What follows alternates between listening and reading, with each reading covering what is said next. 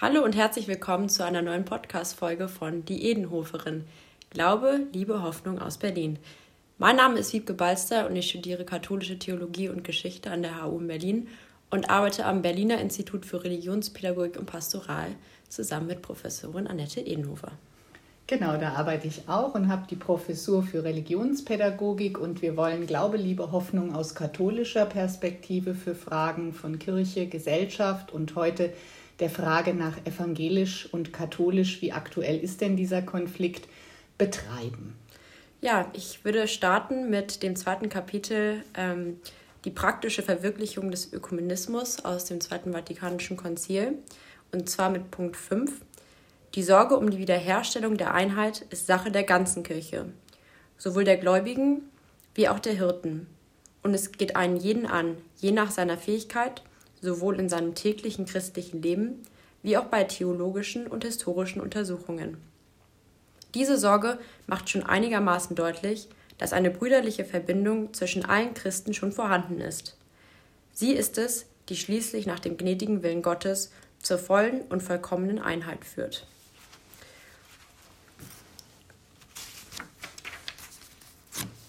Alle Christgläubigen sollen sich bewusst sein, dass sie die Einheit der Christen umso besser fördern, ja sogar einüben, je mehr sie nach einem reinen Leben gemäß dem Evangeli Evangelium streben.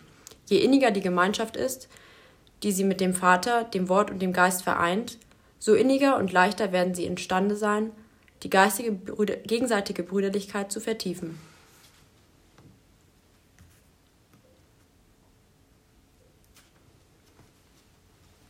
Genau, da wurde ja auch in diesem Dekret noch ähm, um Verzeihung gebeten. Da sieht man, dass ähm, diese katholische Heimholungsidee, dass die äh, verlorenen Brüder ähm, nach, nach katholisch zurückkommen sollen, revidiert wird und man eine Lernbereitschaft ankündigt. Genau, ich habe den Absatz davor nämlich übersprungen. Und zwar, in Demut bitten wir also Gott, die getrennten Brüder, um Verzeihung, wie auch wir unseren Schuldigern vergeben.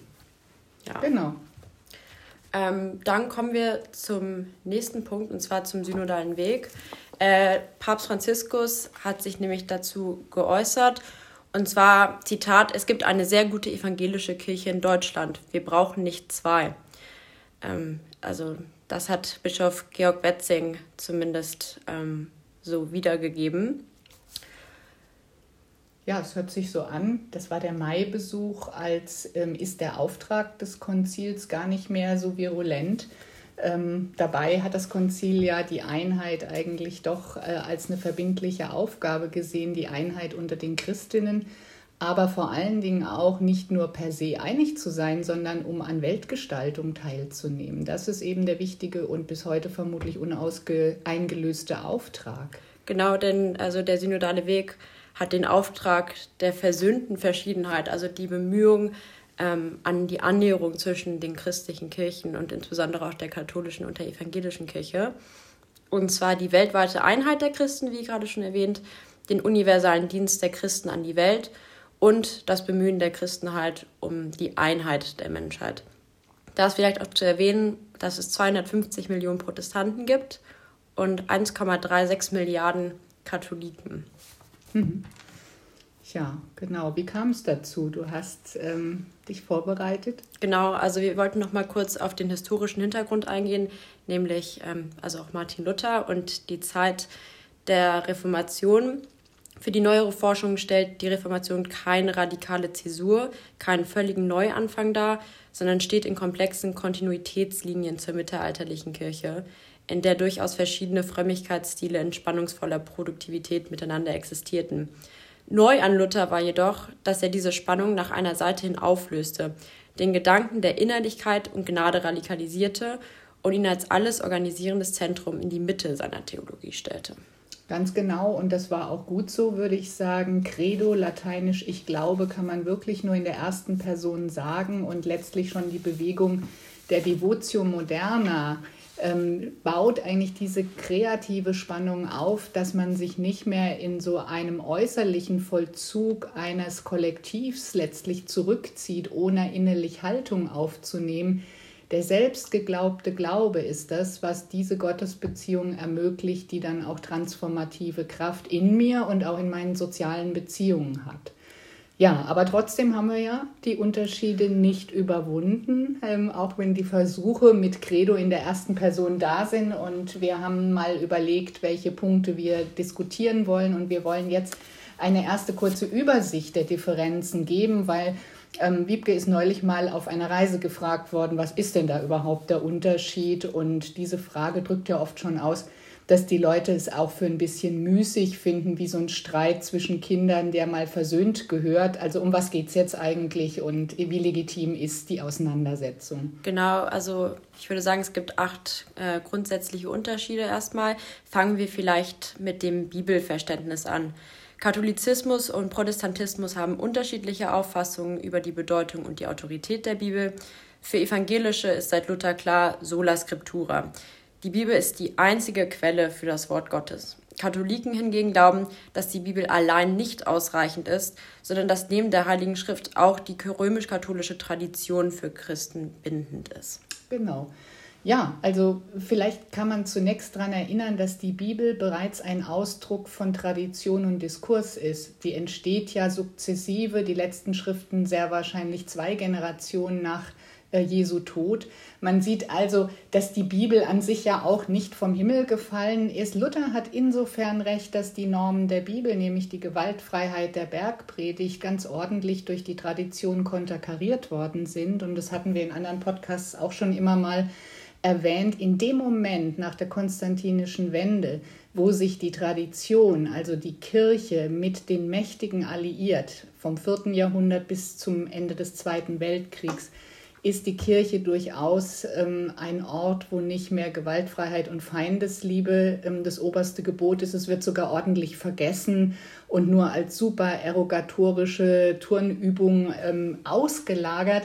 Aber von daher ist es eben zu sehen, dass die Tradition ähm, missbräuchlich ist, aber Tradition sagt immer nur, dass ich das, was ich in der Bibel lese, auch selber verstehe und dass ich dem Gestalt gebe. Und da kann sehr wahrscheinlich auch Luther nicht hinter zurück. Und das Credo von Luther ist ja eine Form zu sagen, nur ich kann den Glauben verstehen und mein ich verstandener Glaube in geteilt mit anderen zusammen ergibt einen konstruktiven Konsens oder eben nochmal etwas Missbräuchliches, wo es nur noch darum geht, dass der Club seine Grenzen zieht und die Macht hat ähm, zu überleben. Und das ist genau die hierarchische Kirche dann, wo die Hierarchie nicht der Botschaft dient, sondern wo das dann langsam ein Selbstzweck wird. Also das sieht er natürlich zu Recht mit dem politischen äh, Problem, dass eben die Fürsten Fürstbischöfe sind, dass es da um Macht und Geld geht und ähm, dass die eigentliche Botschaft mehr verstellt wird. Ja? Also wie heißt der Tetzelspruch? Ähm, die Münze im Kasten klingt, die Seele in den Himmel springt. Das ist ja wahrscheinlich das Optimum eines nicht geglaubten Glaubens, sondern einfach so einer äußerlichen Betriebswirtschaft, die dann reichen soll. Ja. Ähm, als nächsten Punkt ähm, gibt es das Kirchenverständnis.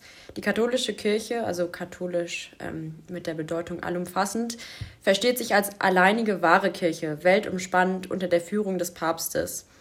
Die aus der Reformation hervorgegangenen Kirchen, also evangelisch dem Evangelium entsprechend, also die betrachten sich trotz ihrer Verschiedenheit alle als gleichwertig. Mhm. Was sagst du dazu?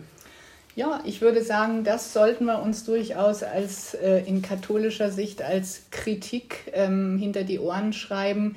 Es ist nicht ganz klar, ob das Papsttum wirklich im Servant Leadership eben immer ergeht und das wäre für mich die biblische Norm. Und von daher kann man da durchaus was lernen. Ja, hm. ja dann kommen wir auch direkt schon zum nächsten äh, Punkt, nämlich dem Papstamt. Keineswegs tolerant sind die Protestanten mit Blick auf das Papstamt. Dieses widerspricht nach evangelischer Auffassung den Aussagen der Bibel. Katholiken sehen im jeweiligen Papst den Nachfolger des Apostels Petrus und somit das von Jesus Christus bestimmte Oberhaupt ihrer Kirche. Mhm wenn man das Papstamt als Minister, als Ministerium, als Dienstamt die Botschaft nach dem Konsensfähigen zu bewahren sieht, dann könnte es sich irgendwie ausgehen. Aber wenn das Papstamt letztlich ähm, ein Top-Down-Diktat ist, was wie gesagt eher dem Systemerhalt dient als der Verlebendigung der Botschaft, ist es sehr wahrscheinlich relativ problematisch.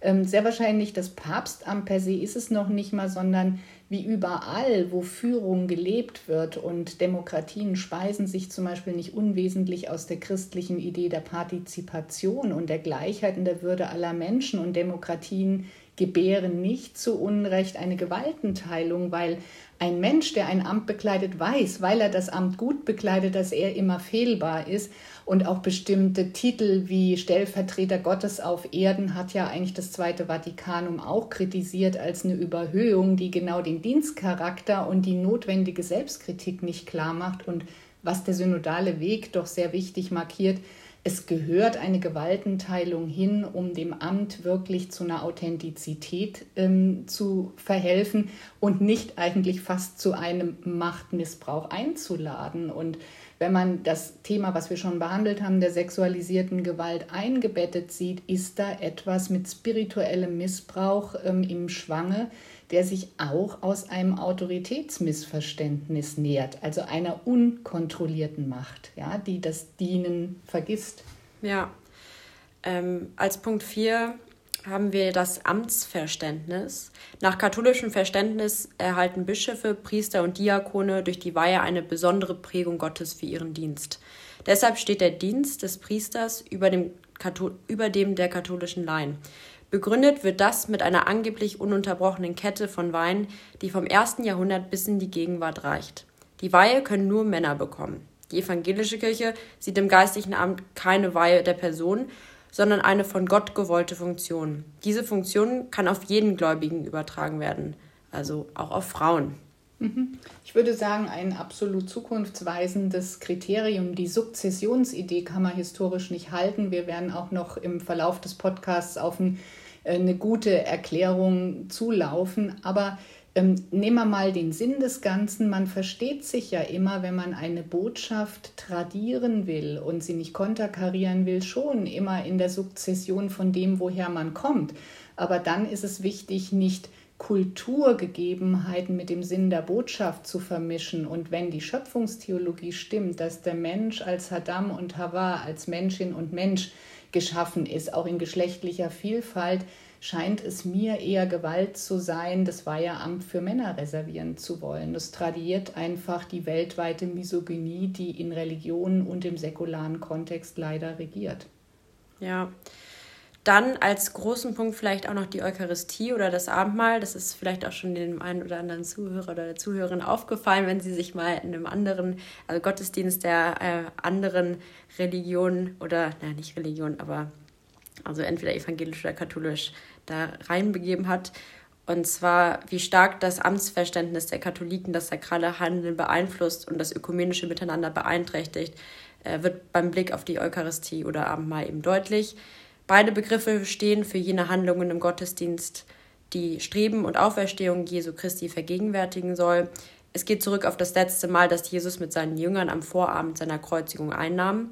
Der katholischen Eucharistie darf nur ein geweihter Priester vorstehen nur er kann im Namen Jesu Brot und Wein in Leib und Blut Christi verwandeln. Nicht-Katholiken sind nicht zugelassen. Also man kann eine Segnung bekommen, aber eben nicht die Hostie. In der evangelischen Kirche ist generell jeder Getaufte eingeladen, am Abendmahl teilzunehmen und jeder Getaufte kann das Abendmahl leiten. Deswegen lehnt die katholische Kirche die Mahlgemeinschaft mit Protestanten ab. Außerdem hat das Abendmahl je nach Konfession eine andere Bedeutung. Katholiken sehen darin eine ständige Wiederholung der Opfer Jesu Christi. Die Hostie wird in ihrer Interpretation zu Jesus und kann dann angebetet werden. Für evangelische Christen wird mit dem Abendmahl lediglich an den Tod und die Auferstehung Jesu erinnert. Besonders herausgestellt wird die Gemeinschaft derer, die das Abendmahl feiern. Mhm.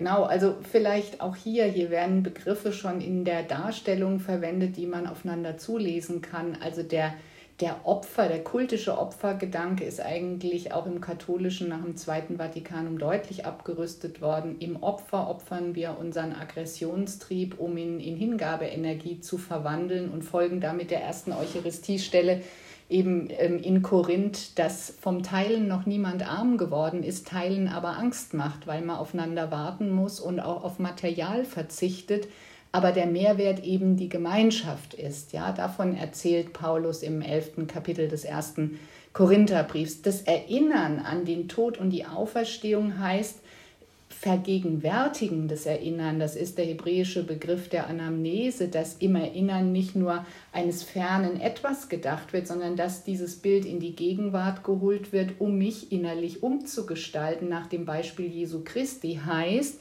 im Konfliktfall eher Gewalt auszuleiden und etwas im Leben sterben zu lassen, lassen um der Gemeinschaft willen, was schon Auferstehung hier und jetzt wäre in beiden Konfessionen.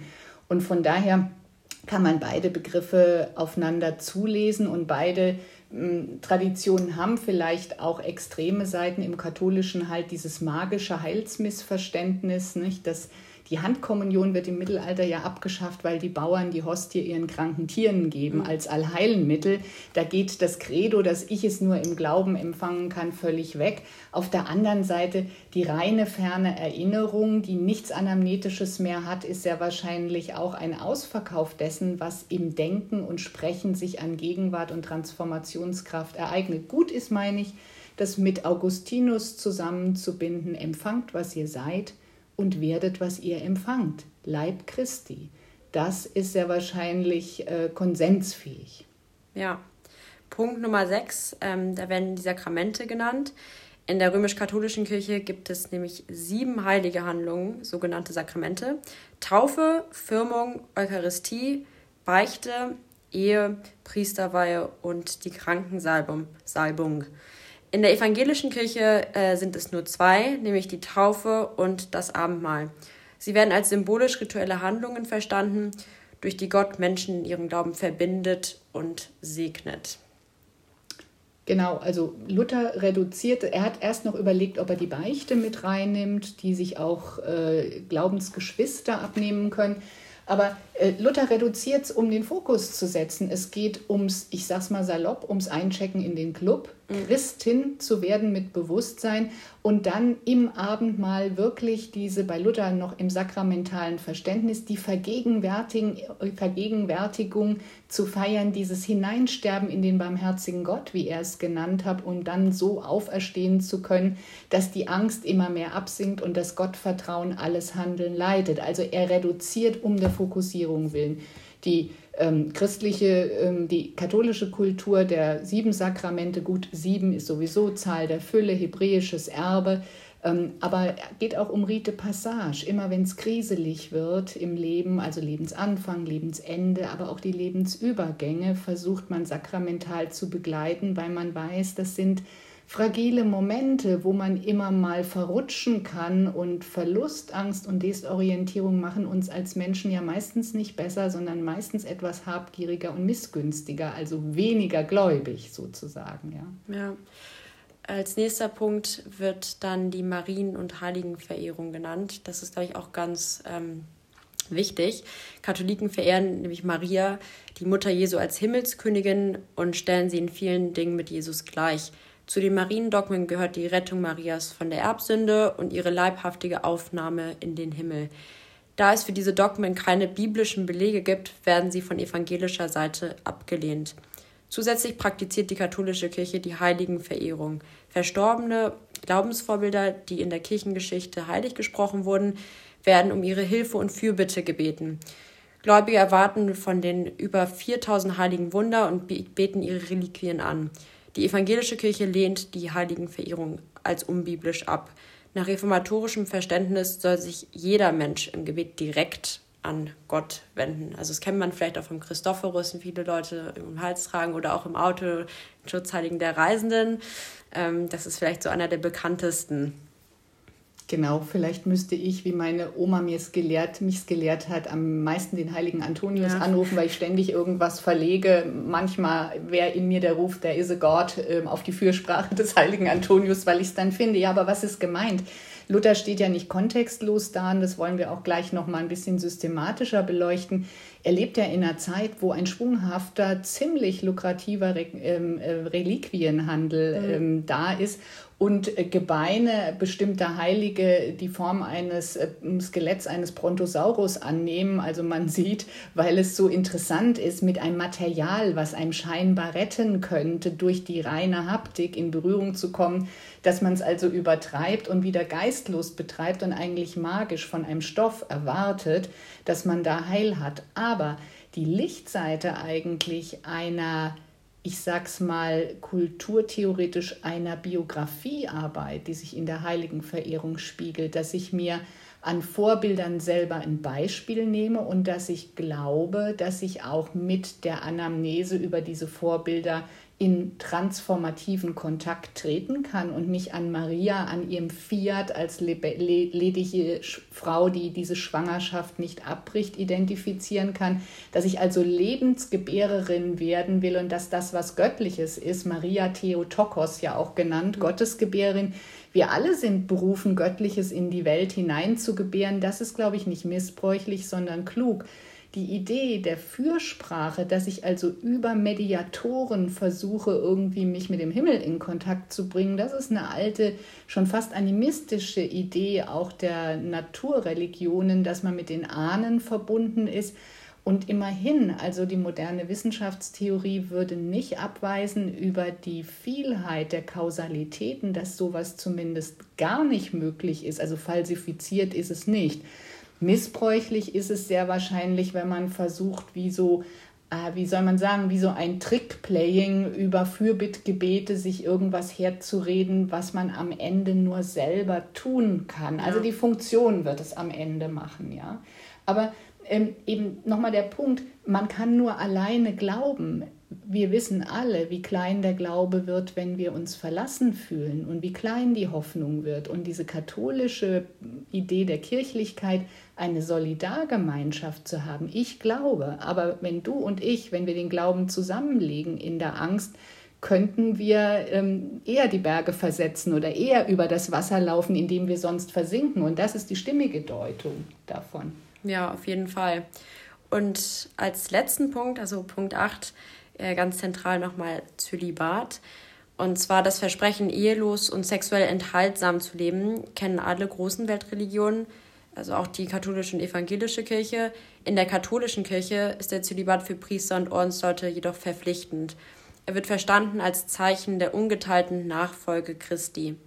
Die evangelischen Kirchen lehnen das, äh, den Zölibat als Pflicht ab Bereits äh, 1520 forderte Martin Luther seine Abschaffung. Dazu leistete er selbst 1525 den entscheidenden Beitrag. Der frühere Mönch heiratete die ehemalige Nonne Katharina von Bora. Sie begründeten durch ihre, durch ihre Heirat eher nebenbei das evangelische Pfarrhaus, das über die Jahrhunderte zu einem Merkmal der Gemeinde wurde.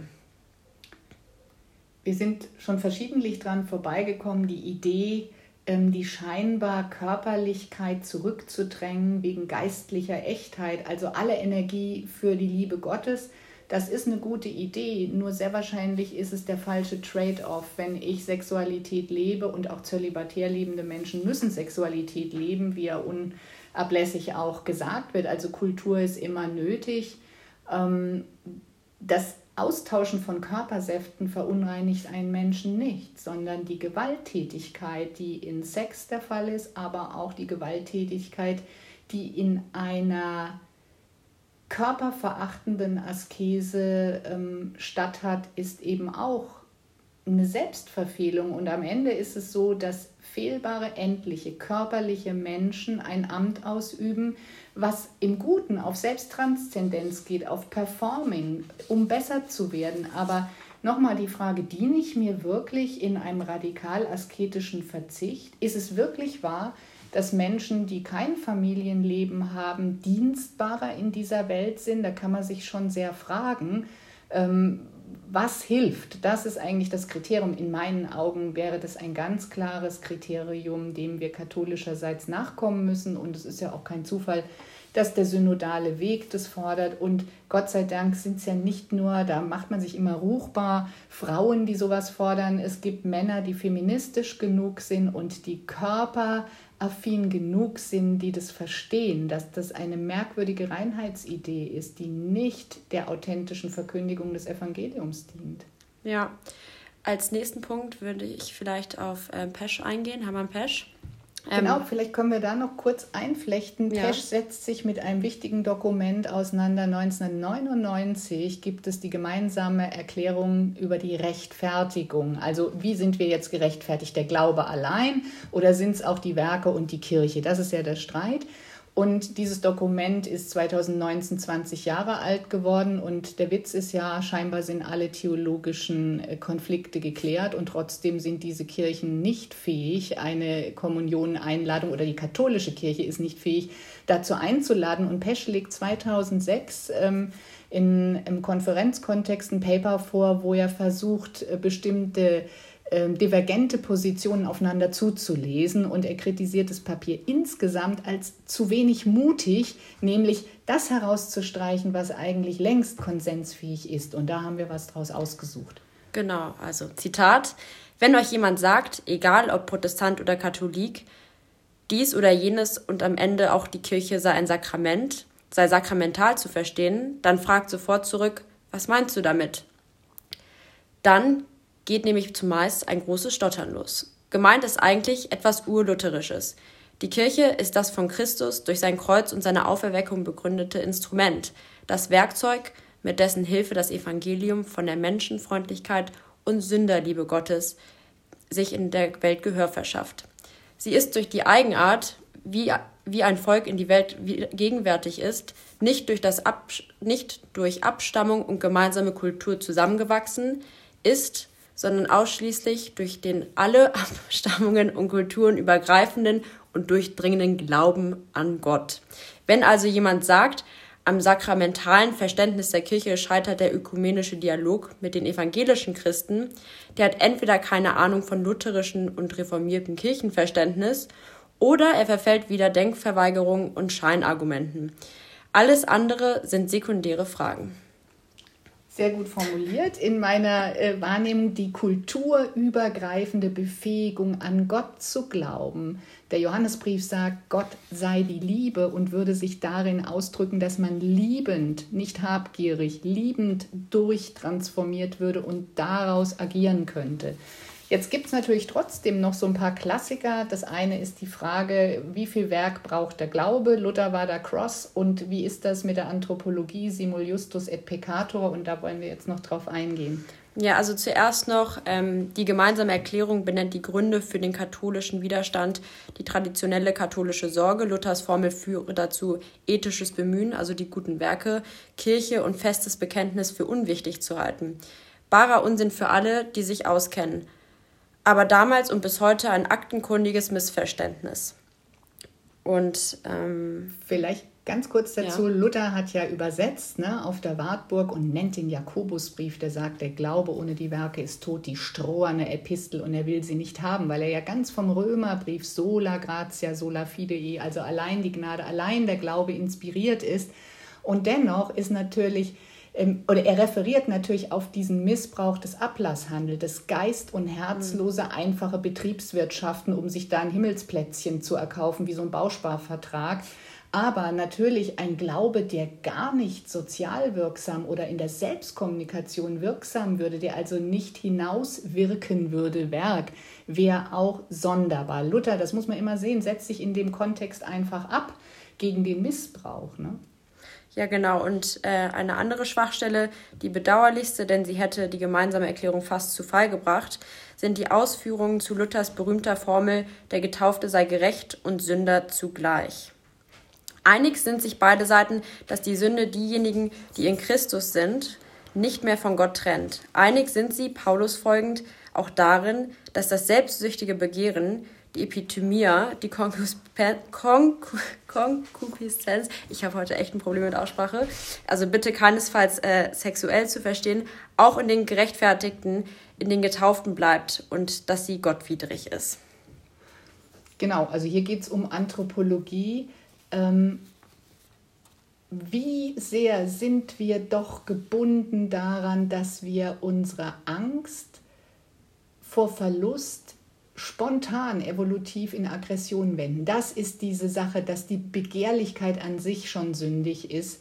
Und Luther will daran festhalten, um die Gefahr zu markieren und um zu sagen, wir werden niemals, antibuddhistisch gesprochen, selbsterlösendes überwinden. Keine Werkgerechtigkeit, kein Moralintraining. Ja?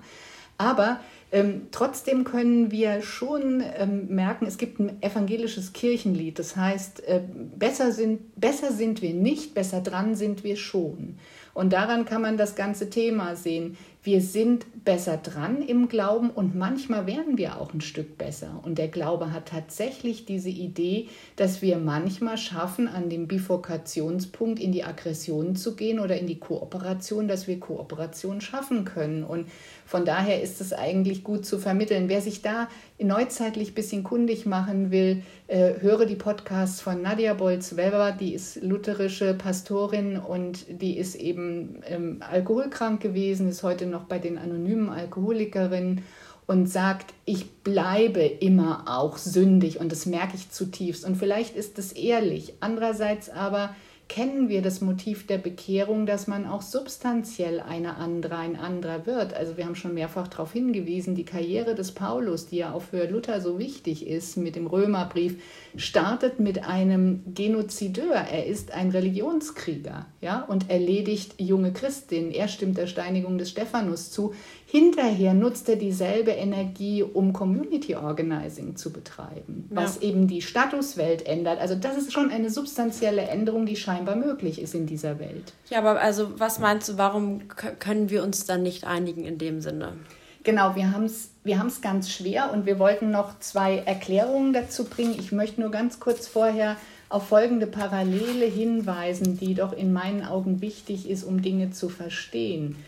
Ähm, Luther ist Reformator und Jesus war auch Reformator. Jesus wollte keine Kirche gründen. Jesus geht gegen den Moralismus vor, der über Höchstleistungen der Regel und Werkgerechtigkeit glaubt, sich auf die sichere Seite zu boomen. Und dabei vergisst man dann die Barmherzigkeit, dass der Sabbat nicht ein Selbstzweck ist, den zu halten, sondern dass der Sabbat für den Menschen da ist. Also dagegen wendet sich Luther, wie sich Jesus gegen die Pharisäer gewendet hat. Jesus wendet sich auch gegen den leeren Ritualismus eines Opferkults. Das ist genau der Ablasswandel, den Luther kritisiert. Jetzt, Jesus ist nicht Luther und das ist ganz interessant. Aus meiner Warte, von meiner Warte her mit einer größeren Linie der Theologie ist Jesus deshalb so sehr erstaunlich, weil er die zeitgebundenen Grenzen transformiert und das kein Nebeneffekt seines Lebens und seiner Predigt ist, sondern ein Haupteffekt. Welche Religion macht denn jemand, der gar nicht in die Religion initiiert ist, wie den barmherzigen Samariter, zum Protagonisten dessen, was Gottesdienst ist? Der barmherzige Samariter feiert den wahren Gottesdienst, indem er dem unter die Räuber gefallenen hilft, während die Religionsprofis es vergeigen. Zweitens, Jesus wird selber ähm, belehrt und nimmt diese Lehre an. Er ist ein Modell für die lernende Kirche, als die Syrophönizierin sagt, als die, die eigentlich gar nicht zum Volk Israel gehört, du musst auch mir helfen, weil ich Mensch bin. Also wenn Pesch sagt, dass Kirche sich daran markiert, im kulturübergreifenden den Glauben zu fördern, ist Jesus da ein Modell. Luther war ein ganz bisschen anders. Luther hat sehr schön den Akt des Glaubens, meine ich, klug, auch schon eben völlig neuzeitlich, psychologisch, authentisch beschrieben und hat, hat schöne Worte gefunden, auch die großartige Bibelübersetzung. Luther war aber im Freund-Feind-Schema seiner Zeit durchaus gefangen. Also seine ähm, antimuslimischen Reflexe, dass er zunächst mal auch wollte, dass dieser Koran und die Musulmanen zurückgedrängt werden, kriegerisch, das hat er zwar revidiert, weil er dann, als ähm, die Religionszugehörigkeit über die Fürsten entschieden wurde, cuius regio, eius religio, wollte er ja haben, dass Kirche und äh, politische Macht, ähm, weil sie eben so stark äh, assoziiert waren, wiederum auch getrennt werden, hat er gesagt, okay, wir machen keinen Gedanken des Religionskriegs draus, sondern der Krieg gegen die Türken ist einfach ein Verteidigungskrieg, ähnlich wie wir es im Podcast ähm, Was hat Religionspädagogik mit der Ukraine zu tun aufgenommen haben. Ähm, aber er bleibt jemand, der, der auch die Feindlichkeit den Juden gegenüber hält. Das ist natürlich alles zeitgebunden, das hat er nicht erfunden. Aber wenn man das mit der Jesuspredigt vergleicht, also die reformatorische Idee, authentisch aus der Gottesbeziehung zu handeln, vereint diese beiden Figuren. Aber Jesus, würde ich sagen, war einfach der Hipster einer wirklich authentisch spirituellen Globalisierung und Luther hat da deutlich Grenzen aufgewiesen. Also von daher, dieser Vergleich ist, glaube ich, äh, nicht ganz unwichtig, um auch herauszufinden, ähm, was, was sperrt denn am Ende daran, dass sich die beiden Konfessionen nicht gut verstehen? Ja? Weil, weil es immer Grenzen gibt, ähm, die man an äußeren Gebräuchen festmachen kann und wie sie Jesus radikal überwunden hat, ist Luther zum Teil aus meiner Sicht noch drin kleben geblieben, ohne seine wirklich großartige reformatorische Leistung minimieren zu wollen. Und wir haben uns überlegt, wie wir erklären können, warum Leute, die der gleichen Botschaft anhängen, ähm, dann plötzlich übers Kreuz kommen und körpersprachlich in dieser Welt sonderbar agieren, dass sie nämlich sich nicht vertragen können. Also die Botschaft der Liebe wird, weiß ich nicht, von mehreren christlichen Kirchen so gebracht, dass sie sich untereinander nicht einladen können zum zentralen Akt des Mahls, aber von der Liebe sprechen. Da ist auf jeden Fall ähm, noch ein Projekt to do. Und was ist der Grund? Genau, Freud hat einmal gesagt, je kleiner der wirkliche Unterschied zwischen zwei Völkern sei, desto größer und bedrohlicher werde es in ihrer Vorst werde es werde er sich in ihrer Vorstellung ausnehmen. Er nannte diesen Effekt den Narzissmus des kleinen Unterschieds. Daraus folgt, dass Feinde einander brauchen, um sich daran zu erinnern, wer sie eigentlich sind. So würde ich sagen, ist es, man prüfe sich selbst. Also auch Ehescheidungen haben etwas genau davon. Erst überträgt man symbiotisch alles und dann ist der kleinste Unterschied der tiefe Fall, dass die Symbiose nicht wäre und man kann den Konflikt nicht konstruktiv halten in der Vielheit, sondern muss sich entzweien. Alles hängt sehr wahrscheinlich davon ab, dass man auch nochmal überlegt, diese Zentralbegriffe, also wenn jetzt katholisch Realpräsenz ähm, reklamiert wird fürs Abendmahl und Pesch eigentlich gesagt hat, dass das Sakramentenverständnis längst vermittelt ist, wäre es doch interessant mal zu verstehen, was ist denn ein Sakramentenverständnis, was einen Raum für einen konstruktiven Konflikt zwischen den Konfessionen ähm, eröffnen würde? Und äh, wir wollten ähm, auf Francis de Sar verweisen, der eben nochmal Ranas Theologie von der Schöpfung als Ursakrament fruchtbar macht. Genau, Karl Rahner und Raimund Panikar machen uns auf ein anderes Symbolverständnis aufmerksam, das uns einen tieferen Zugang zur Symbolwirklichkeit eröffnet – ein Realsymbol ist nicht etwas, das für etwas anderes steht, sondern es vergegenwärtigt die symbolisierte Wirklichkeit, es macht diese präsent. Ein Lächeln, zumindest das Lächeln eines Kindes, vergegenwärtigt zum Beispiel die Freude, der menschliche Leib macht die Person präsent. Das Lächeln weist nicht nur auf die Freude hin, es vergegenwärtigt sie vielmehr. Der wesentliche Unterschied zwischen der populären und ontologischen Bedeutung des Symbols besteht gerade darin, dass im ersten Falle die Aufgabe des Symbols lediglich im Hinweis auf das Repräsentierte, im zweiten Fall aber auf die Vergegenwärtigung des Symbolisierten besteht. Aber das geschieht nicht automatisch, es bedarf einer gewissen Sensibilität bzw. Sensibilisierung, die einen befähigt, durch das Lächeln und im Lächeln die Freude bzw. durch den Leib und im Leib die Person zu erleben. Diese Befähigung geht über eine kognitive Fähigkeit hinaus. Wir können auf der Straße oder im Zug Menschen sehen, ohne sie dabei als Person zu erleben. Sie sind dann eher Zeichen von Personen. Wenn wir aber die Menschen so erleben, dass sich dabei etwas in unserem Herzen ereignet und eine Art persönliches Verhältnis entsteht, dann erleben wir sie auf einer Personenebene. Genau, die Sensibilisierung ist das, was Luther mit dem Glauben, dem echten Glauben wollte. Und das Symbole äußere Formen sind, die aber tatsächlich wirken können, was sie sagen, verweist ja darauf, dass zum Beispiel der Gedanke geteilten Lebens nicht mit einem blutigen Schwert gefeiert wird, sondern mit einem geteilten Brot, mit einem Lebensmittel, was den Körper nährt und darauf verweist, dass auch ähm, immaterielle Kommunion nährt. Und die Zeichen, die wirken schon etwas, aber sie wirken nur etwas, wenn ich mein Herz dafür öffne. Und von daher mit diesem Symbolverständnis könnte ähm, die interkonfessionelle ähm, Bipolarität in Anführungsstrichen Luthers Abweis gegen das Festmachen an Dingen gelesen werden, aber auch das katholische Festhalten an sprechenden Materialien. Die Schöpfung ist an sich eine sprechende Materialinteraktion, die geistvoll gelesen zur Ökologie wird und nicht zu einem Verhau, den ich ausbeute, bis diese Schöpfung selbst ächzt unter den Menschen. Ja? Aber man könnte noch mal fragen, ähm, wie, wie macht man es jetzt eigentlich im Konfessionenkonflikt? Also wenn alle Theologien und Konzeptionen zwar erklären, warum wir cross sind, aber auch zeigen, warum man einladen könnte. Ähm, haben wir denn auch jetzt schon alles ausgeschöpft mit den Systemgrenzen, die wir uns selber bauen? Also soziologisch sind beide Konfessionen Systeme, die sich nicht einigen können, aber wie könnten sie gastfreundlich Brücken bauen? Und da finden wir, waren die Beobachtungen jüngst von Hubert Wolf, dem Münsteraner ähm, Kirchengeschichtler, jetzt zum Rom, zum Adlimina-Besuch der Bischöfe in Rom, doch ganz sprechend, dass noch mehr Luft nach oben wäre, ohne dass das Religionsversöhnende bereits Revolution wäre. Ja, also er wurde gefragt, ob die deutschen Bischöfe mittlerweile mutiger geworden seien. Seine Antwort war in keiner Weise. Ich nehme eher Selbstmitleid wahr. Kardinal Marx klagt, dass der monarchische Episkopat in der Krise sei. Bischof Genn klagt, dass heute niemand gern Bischof sein möchte. Vielleicht ist das Amt ja deshalb in der Krise, weil es so stark aufgeladen wurde. Für den heiligen Thomas von Aquin, der auch für konservative Denker immer eine gute Adresse ist, ist die Bischofsweihe gar kein Sakrament, schon gar nicht die höchste Ausfaltung der Weihe. Bischöfe, Bischöfe, so Thomas, seien die Steuerleute der Kirche. Sie müssen wissen, wie die Strömung verläuft. Sieht ein Steuermann einen Felsen, muss er das Steuer herumreißen, um das Schiff vor dem Untergang zu bewahren. Wenn also Kardinal Marx in der Liebfrauenkirche sagt, dass er für das Diakonat der Frau ist, warum beantragt er dann beim Papst keinen Indult?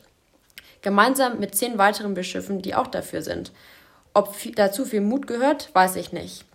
Ähm, die Antwort war, genau das fordert ja der synodale Weg. Dann Wolf, da brauche ich doch keinen synodalen Weg, hinter dem ich mich verstecken kann. Die Bischöfe könnten dem Papst schreiben, nach dem Kirchenrecht hast du sechs Monate Zeit für eine Antwort. Und wenn dann keine kommt, machen wir es einfach, weil es die pastorale Situation verlangt.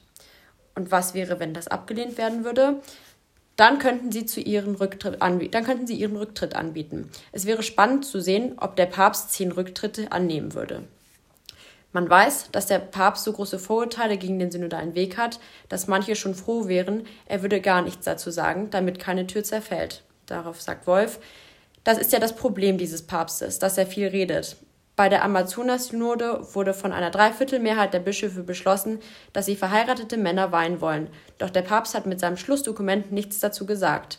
Wie ernst ist es ihm mit, dem, mit der Synodalität, wenn doch schon Synodenbeschlüsse von Bischöfen mit einer so deutlichen Mehrheit nicht umgesetzt werden? Was bei Franziskus synodal heißt, ist meiner Meinung nach nichts anderes als jesuitische Aktivierung. Alle sollen sich einbringen, aber am Schluss entscheidet der Ordensgeneral. Nur mit dem Unterschied, dass Franziskus nichts entscheidet. Ja, viele sind noch Fans, gerade katholisch, nach Ratzingers äh, Pontifikat äh, den Ökopapst zu haben, aber dass da ein bestimmtes Double Bind im Leadership ist, glaube ich, nicht ganz zu negieren. Und wenn Hubert Wolf hier sagt, das ist äh, jesuitisches Durchdekretieren des Generalissimo, der alle hört, uns dann gerade noch mal anders macht, könnte man hoffen, dass die Unterscheidung der Geister ähm, dieses Leadership, dieses Pontifikats heimsucht und wirklich die Dinge aufeinander zugelesen werden. Ähm, wir haben heute Konfessionskonflikte besprochen und das Potenzial und behauptet, das müsste gehoben werden. Und eine wichtige Beobachtung bringt Perry Schmidt-Leukel, der doch im, im interreligiösen Dialog stark ist, ein, der sich fragt, wie man überhaupt mit konsensfähigen und bleibender Differenz umgeht. Und er bezieht sich auf ähm, die Figur der Fraktale nach Mandelbrot. Und das wollten wir als vorletztes Zitat noch zu Gehör bringen. Genau. Der Mathematiker Benoit Mandelbrot hatte das Substantiv das Fraktal und das Adjektiv fraktal aus dem lateinischen frangere fractus, zerbrechen, zerbrochen, abgeleitet.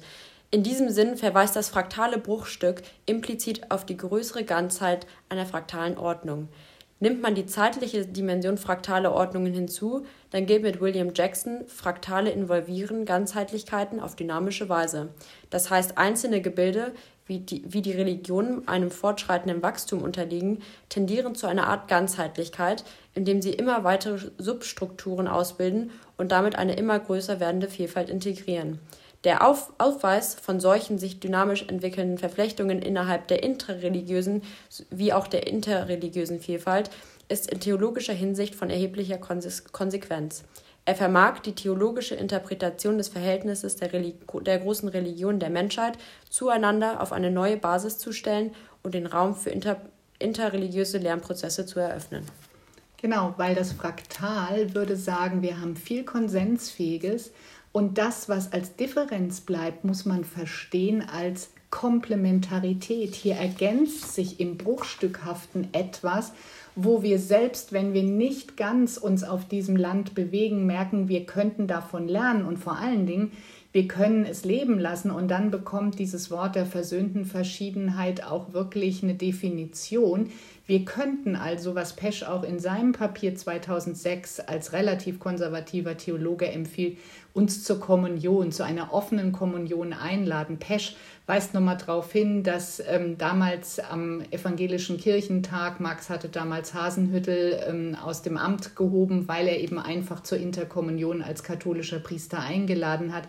Aber theologisch sind wir längst in der Lage, das zu tun. Was wir sehr wahrscheinlich nie werden werden, ist eine soziale Einheit und müssen wir auch gar nicht. Aber die Gastfreundlichkeit wird es machen. Und die Gastfreundlichkeit wird uns auch lesbar in der Welt machen. Und wir wollten mit einem Zitat von Magnus Stried dem Freiburger Fundamentaltheologen ähm, schließen, der nochmal die Norm klar macht, dass die Unterschiede, die in Konfessionen und Religionen sind, nochmal die Unterschiede im Dialog sind. Wir haben also dieselben Konflikte drinnen, die wir auch zwischeneinander haben. Was aber ist die Norm und was ist der Auftrag von Kirche? Denn wir hatten mit dem Konzilstext angefangen, dass es Aufgabe von Kirche ist, die Einheit der Christin deshalb zu stiften, um sinnvoll Weltgestaltung zu treiben. Das heißt Peacemaking in einer zerrissenen Welt der Ungleichheit und dazu Stried. Genau, die Sakramentalität der Kirche über eine ungebrochene apostolische Sukzession durch Handauflegung von Mann zu Mann zu begründen, ist schließlich nicht nur intellektuell dürftig, sondern historisch nicht einzulösen. Apostolische Sukzession lässt sich durchaus auch anders denken. Gottes Entschiedenheit für den Menschen wird dann sichtbar, wenn Menschen im vertrauenden Glauben daran leben, dass sich Gott selbst und als Jude Jesus offenbar gemacht hat und seine Menschenfreundlichkeit Person geworden ist. Kirche wird dann zum Sakrament für die Welt, wenn sie diesen Gott zeichenhaft und durch soziale und politischen Praxis zusagt und unter den Bedingungen der von Geschichte Wirklichkeit werden lässt. Da kann man, finde ich, nur Ja und Amen sagen und das bedeutet sehr wahrscheinlich eine erhebliche Machtabrüstung gemessen an den soziologischen Bewahrungsdingern, die jedes System eben lebt. Und das ist die Task Ahead. Und das geht nicht ohne Schmerzen. Schmerzen, die lernende Kirche ist ein Schmerzprozess. Und Heilung hat immer was mit Schmerzen von Loslassen von Formen, die nicht helfen und Einfinden in neue Formen, die helfen und verbinden, zu tun. Genau, dann jetzt vielleicht schon zum Ausblick für die nächste Folge. Ähm, ja, Via Triumphalis, Via Dolorosa von Martin Klapczynski. Der wird uns nämlich nächste Woche ähm, hier ja, mit uns dabei sein, genauso wie Professorin Christine Funk. Annette, Genau, genau. Der Martin ist der Gregor, aber oh, der wäre sehr wahrscheinlich auch ein guter Martin gewesen. Genau, er schreibt das Buch und es ist ein äh, schönes Mosaikstück einer Anschauung einer von Leichnamsprozession, wo man in Nutze zeigen kann, dass Religion prophetische Kraft gegen das Unrechtssystem des NS-Regimes entwickelt und genau das schafft, ähm, was wir auch im interkonfessionellen und interreligiösen Dialog schaffen sollten. Menschen so zu formatieren, dass Leben mehr wird und Mitmenschlichkeit und dass eine Welt ohne Ausgeschlossene nicht ein leeres Wort ist, sondern der Gottesdienst werden kann, der ja unser Auftrag ist. Und damit bedanken wir uns fürs Zuhören, liebe Wiebke. Ich bedanke mich für das Vorbereiten. Wir haben hier dicke Papiere und Bücher liegen und haben es versucht, in einer Schulstunde plus drei Minuten zu kommunizieren. Ja, ja ich entschuldige mich nochmal für meine fusselige Aussprache heute. Beim nächsten Mal wird es hoffentlich etwas besser. Du hattest zu viel Bleiwüste vor dir und den schweren Job, das einzubringen. Ja, ganz herzlichen Dank dir und nochmal Dank fürs Zuhören und alles Gute.